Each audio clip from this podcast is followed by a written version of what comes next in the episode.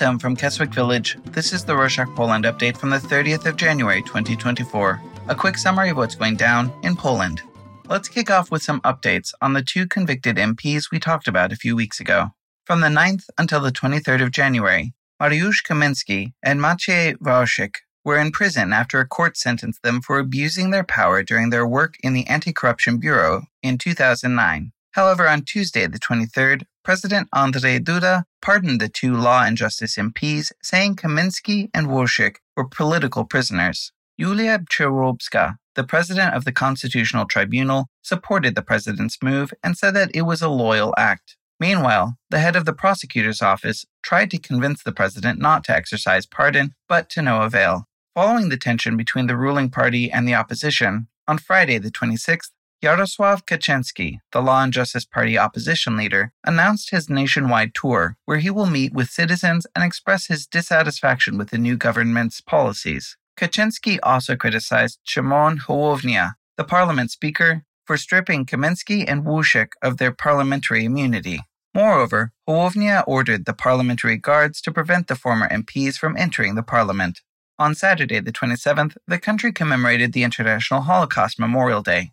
This day honors the Red Army of the Soviet Union liberating Auschwitz, a Nazi German concentration camp where Nazi Germans killed 1.1 million Jews and people from Poland during World War II.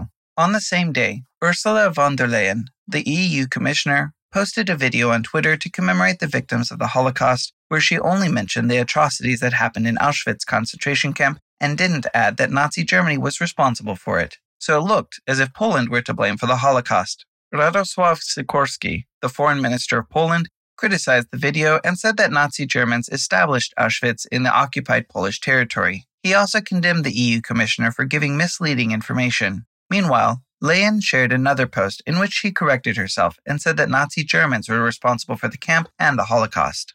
On a sad note, on Wednesday, the 24th, the government launched an investigation after four soldiers committed suicide. Three soldiers of the four were in a special army service unit in Minsk Mazowiecki village. Some military officers anonymously told the media that several other fighters committed suicide earlier this year because of hard working conditions the Defense Ministry established a helpline with free psychological help for soldiers. Mental health is not the only health related concern in the country. On Wednesday, the 24th, the European Center for Disease Prevention warned about a potential measles pandemic that can break out in the EU and Poland in the spring. Meanwhile, the Chief Sanitary Inspectorate urged parents to vaccinate their children against the viral disease. Measles is very contagious. It can be transmitted through sneezing, coughing, and close contact with an infected person. The first dose of the vaccine has a 95% efficacy, with the second reaching 100%. Speaking of pandemics, fundraiser The Great Orchestra of Christmas Charity has collected over $25 million since the beginning of the year for the new medical equipment that will help treat lung diseases people developed during the COVID 19 pandemic. The fundraiser has collected over $500 million in donations since its launch in 1992.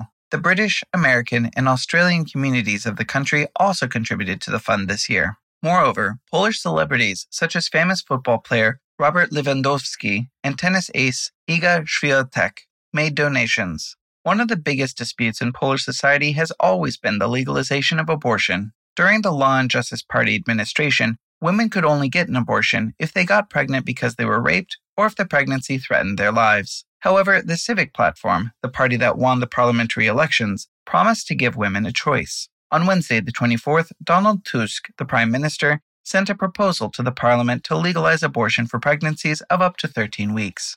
Similarly, Stanisław Gądecki, the president of the Episcopate, criticized the democratic system of the government, saying that if the majority of people support the legalization of abortion, it doesn't mean that the majority is right. Gądecki said that the MPs and president should not allow abortion and save the lives of unborn children. More on the reproductive rights topic, Prime Minister Tusk announced a draft amendment that will change the pharmaceutical law and allow women to buy morning after pills without a prescription. Women have to be at least 15 to get the pill. They will be able to buy pills from only one specific brand, Ellaone. Moving on to foreign affairs, on Sunday the 28th, terrorists attacked a church in Istanbul, Turkey, while Witold Lishniak, Polish ambassador to Turkey, was present. Two terrorists from Tajikistan and Russia belonging to ISIS raided the Italian Santa Maria Church during the Sunday prayer and killed one Turkish citizen. Terrorists didn't shoot anyone else because one of their guns jammed. The Polish Foreign Ministry said that the Polish ambassador is okay and he will stay in Turkey. The country has been switching from fossil fuels to green energy in recent years, and the new government is speeding up the process. On Friday, the 26th, the country established an energy alliance with Finland, Estonia, Latvia, Lithuania, and Germany to facilitate the transportation of environmentally friendly produced hydrogen. The alliance will make the countries independent from imported fossil fuels, especially those imported from Russia. The new government also promised to follow the EU's decarbonization policy.